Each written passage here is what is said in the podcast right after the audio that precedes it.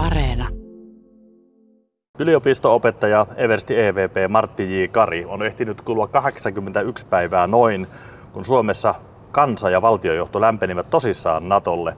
Yllättikö tämä vauhti, että näin sujuvasti kaikki on mennyt? Mua yllätti se strateginen hitaus ja taktinen nopeus. Strateginen hitaus tarkoittaa siis sitä, että eihän meidän turvallisuusympäristö muuttunut helmikuussa 2022. Meidän turvallisuusympäristö muuttui 2014, jolloin venäläiset valtas Krimin, valtas siis itsenäisen valtion alueen asevoimin. Ja meillä silloin tavallaan katsottiin vähän niin kuin ohi ja sivuun. Eli meidän strateginen ja tämmöinen turvallisuuspoliittinen ympäristö muuttui 2014 jo. Ja meillä ollaan oltu vähän niin kuin katsottu sivuun sitä. Ja sitten kun kansa, kansa helmikuun 24. päivän jälkeen niin päätti, että nyt on paras niin korjata tätä meidän turvallisuuspoliittista asetelmaa. 62 prosenttia halusi NATO. Sitten poliitikot lähti liikkeelle ja se taktinen nopeus, millä poliitikot lähti liikkeelle, niin se taas yllätti mut. Eli strateginen hitaus ja taktinen nopeus, niin ne molemmat on hämmästyttänyt mua.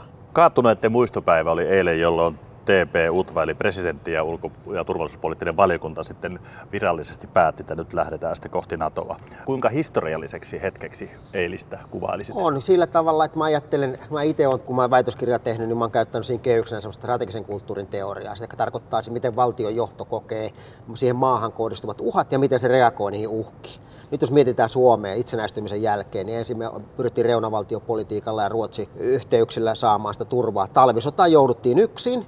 Sen jälkeen talvisodan jälkeen, kun piti valita kahden paholaisen väliltä, Stalinin ja Hitlerin valita. Me valittiin Hitler, se oli niin strategisen kulttuurin yksi tällainen kulminaatiopiste. Sodan jälkeen tuli YA, eli vihollista tuli ystävä, ystävästä tuli vihollinen ja tämä koko meidän kansallinen narratiivi muuttui niin, että Neuvostoliitto yhtäkkiä olikin ystävä. Mm. Ja sen jälkeen sitten seuraava tämmöinen iso strategisen kulttuurin tämmöinen kulminaatiopiste, voi sanoa historiallinen käännepiste, oli EU-jäsenyys. Ja nyt me ollaan sitten seuraavassa. Eli strateginen kulttuuri tämä elää semmoisen 10, 2, 30 vuoden sykleistä. Kyllä tämä on historiallinen hetki. Ruotsissa vauhti kiihtyy myöskin Suomen imussa ja Suomea siellä joissakin lehdissä kutsutaan jopa Ruotsin isoveljeksi. Yllättikö tämä Ruotsin tahti? No joo, kyllä, mutta ruotsalaiset tajus, että ne ei voi jäädä ulos, koska se miettii, että mitä muuta tässä on kuin pelkästään sotilaallinen asia. Tässä on kaikki tämä poliittinen aspekti, haluaako ne jäädä tämmöiseksi niin kuin ulkopuoliseksi toimijaksi pohjoisessa ei. Sitten miettii kaikki investoinnit, niitä Ruotsin puolustustarvike, teollisuus tarvii markkinoita, jos ne on NATO ulkopuolella. Mä olin aika varma, että Ruotsi kyllä lähtee mukaan tämä on iso ja merkittävä askel, niin kuinka merkittävä ja onko tämä nyt semmoinen niin lopullinen rauhan tae? Eihän tämä mikään lopullinen rauhan tae, sehän riippuu Venäjästä. Sehän riippuu Venäjästä, miten Venäjä jatkossa reagoi. Miten siis, en mä tarkoita nyt, nyt tätä vuoden sisällä tai kahden vuoden sisällä, vaan taas puhutaan strategisen kulttuurin kontekstissa, niin miten Venäjä seuraavan 30 vuoden aikana kehittyy. Tuleeko se haastamaan meitä? Todennäköisesti ei tule haastamaan, koska me ollaan NATO-jäseniä. Todennäköisesti, että venäläiset haastaa meitä on yhä pienempiä, pienempiä, pienempiä. Mutta venäläiset on vielä haastanut meitä.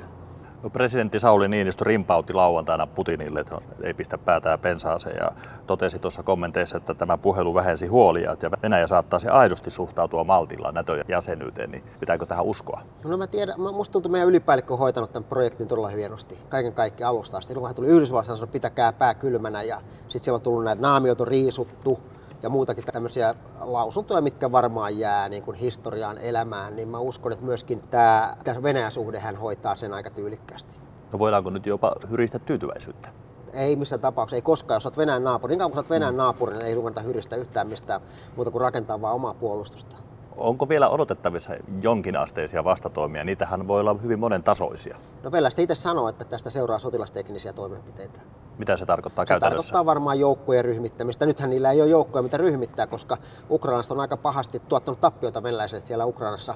Eli meidänkin lähialueella olevat joukot, niiden lähettämät taisteluosastot on, on joko tuhottu tai lyöty lähes taistelukelvottomiksi. Että maavoimia tuskin tuohon meidän lähialueelle ihan heti ryhmitetään. Ja sen jälkeen kun ryhmitetään, ne tuodaan toipumaan noihin kotikasarmeihin.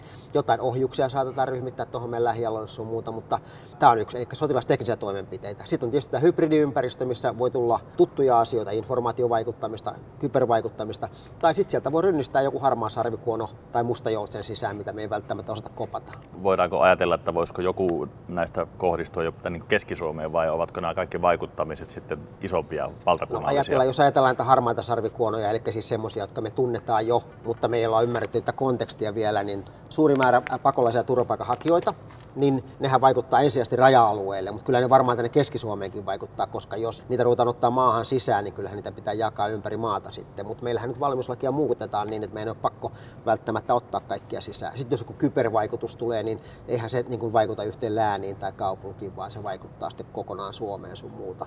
Eli, eli kyllähän tänne laineet voi Keski-Suomeenkin lyödä. Kovasti on nyt mediassa ja muussa toitotettu, että kansalaisten pitäisi varautua moniin eri tavoin huoltovarmuuteen ja tämmöiseen. Niin oletko sinä itse varautunut Joo, mitenkään? olen, totta kai. Totta kai, kun mä oon varautunut se ammattilainen. Siis meillähän on mökki täynnä lihasäilykettä ja verkot on vedessä ja on vettä varastoitu ja on nostettu käteistä ja perhe on koulutettu toimimaan näissä olosuhteissa sun muuta. Et olen varautunut kyllä. Asiantuntijoiden mielestä 12. päivä toukokuuta eli suomalaisuuden ja J.V. Snellmanin päivänä alkoi harmaa aika ennen kuin ollaan ratifioitu Naton jäseneksi, niin mitä se sitten käytännössä tarkoittaa? Niin ei mitään, me ollaan aina oltu harmaassa ajassa. Siis ainahan me ollaan jouduttu vastaan omasta puolustuksemme itse.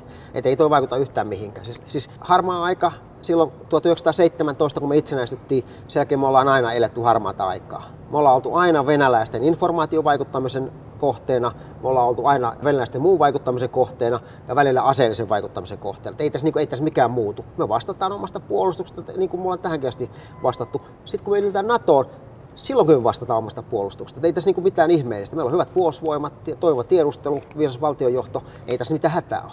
No NATO on pitänyt ovia avoina ja muun muassa ulkoministeri Pekka Haavisto totesi eilen jopa niin, että osa maista kilpailee, kuka ratifioi nopeammin, niin Suomi on ilmeisen haluttu. No todennäköisesti Suomi, koska Suomihan on niin kuin vuonna 1995 jo tehtiin linjauksia, että, että kaikki mitä tehdään hankitaan, koulutetaan, operatiivinen suunnittelu sun muuta menee NATO-standardien mukaan. Eli mehän ollaan enemmän NATO-standardien mukainen maa tällä hetkellä kuin jotkut Natossa jo olevat maat. Et me ollaan, niin meidän on niin helppo mennä sinne. Mennään kuin telkkäpönttöön. Martti Jekaristi vähän yleisemmästä tilanteesta, Ukrainan tilanteesta ja maailman tilanteesta, niin onko nyt tullut pitää uusia yllätyksiä viime aikoina? Kyllähän tuo Venäjän asevoimien suorituskyky, siis huono suorituskyky yllätti, mutta koska nehän on antanut semmoisen kuvannusharjoituksen, että kaikki menee hienosti ja, ja tuli osuu ja miehet hyppää lentokoneesta kaikki sujuu hienosti. Ja nyt sitten kun ne lähti hyökkäämään, niin eihän sitä tullutkaan yhtään mitään. Ukrainalaiset pisti vastaan ja pysäytti hyökkäykset ja nythän ukrainalaiset tulee takaisin tällä hetkellä jo. Venäläisten huono suorituskyky ja ukrainalaisten niin kuin tämmöinen taistelukyky, niin se, ne molemmat yllätti yllätti mua kyllä. Plus sitten se, että miten länsi oli yhtenäinen, miten sinne virtaa ase- aseapua ja niin edelleen. Semmoinen blokkari, kun Aleksander Nevsarov sanoi, että Venäjän, Venäjän asevoimat on kuin tällainen taikuri-pianisti, joka soittaa taikapienolla, näkymättömällä taikapienolla aivan upeasti, sormet juoksee näppäimellä sun muuta. Mutta sitten kun tuodaan se, oikein pieno tuodaan siihen eteen, niin hän osaa yhdellä sormella soittaa tuikit, tuikit, tähtönet, tuskin sitäkään. Niin tämä nyt näyttää vähän siltä tämä homma. No kuinka tarkka tilannekuva on mahdollista tänä päivänä piirtää? Sä oot tiedusteluammattilainen ja kuinka hyvin me ollaan perillä mä niin näistä poliittisista voi, ja Mähän en tiedä yhtään nyt. Mähän jätin avaimet pöydälle 2017 lopussa, sen jälkeen ei ollut mitään kontakteja sotilastiedusteluun. Mutta nyt sanotaan näin, että kun me saatiin ne tiedustelulait kesäkuussa 2019, ne tuli Kreivin aikaan, niin usko, että meidän tiedustelulla on äärimmäisen hyvä kuva tällä hetkellä, mitä tässä maailmassa yleensä tapahtuu. Martti, sinä olet vuosikymmenet työskennellyt tiedustelun kovassa ytimessä ja käsitellyt näitä asioita paljon teoriassa. Ja nyt on vähän tämmöinen niin todellisuus iskenyt päälle, niin kuumottaisiko mennä töihin? No itse asiassa mä en ole koskaan käsitellyt asiaa teoriassa. Mä oon käsitellyt aina niin kuin ihan, ihan konkreettisesti. Neuvostoliiton hajoaminen, Balkanin sodat, Krimin valtaus, sun muuta. Et mä oon ollut aina niin kuin, ihan niin kuin hands on siellä pulssilla kyllä. Että nyt kun mä yliopistolla opettaa, nyt mä käsittelen asioita teoriassa. Mutta itse asiassa mä ajattelin ensin, että, että olisi varmaan kiva olla, mutta kuitenkin toi Tikkakosken porukka tuolla, noin, ne on niin ammattitaitoista ja motivoituneita, että ei ne tämmöistä vanhaa dinosaurusta enää sinne mukaan kaipaa mutta sinun näkemyksiä kaivataan kuitenkin, niin ilmeisesti kalenteri on aika täynnä. On joo, mä nyt puhun lähinnä informaation vaikuttamista, että tällaista asioista. Tällä hetkellä mä niin kuin yritän kovasti ajaa läpi sellaista asiaa, että meille syntyy samanlainen semmoinen informaatiopuolustuksen elin, kun Ruotsi, Ruotsi perusti vuosi sitten tämmöinen Myndigheten for psykologiska försvaret, joka mm. siis nimenomaan tunnistaa, torjuu ja lyö vastaan informaatioympäristössä, koska tämä ei ole viimeinen kriisi ei historia lopu, vaan seuraavaksi tulee jotain muuta. Tulee joku uusi virus tai Kiina nousee tai tapahtuu jotain ihan semmoista, mitä me ei olla ollenkaan käsittää. Että me ei voida niin ajatella, että nyt kun tämä NATO-homma on taputeltu, niin me ei koskaan enää mitään tarvitse kehittää. Plus ajatella jotain informaatiovaikuttamista, miten, miten me voitaisiin antaa NATOlle siinä aika paljon, koska tunnetaan Venäjä, meillä on korkea koulutustaso, siivistystaso ja niin edelleen, niin siinä olisi yksi semmoinen myyntituote NATOon, tämmöinen informaatio, puolustuksen osaaminen ja komponentti. Mutta ei tämä ole vielä lähtenyt liikkeelle, koska tämä on ilmeisesti niin vaikeasti hallittava asia. Mutta mä toivon, että jossain vaiheessa poliitikot niin ottaa tästä otteen ja rupesi rakentamaan tätä.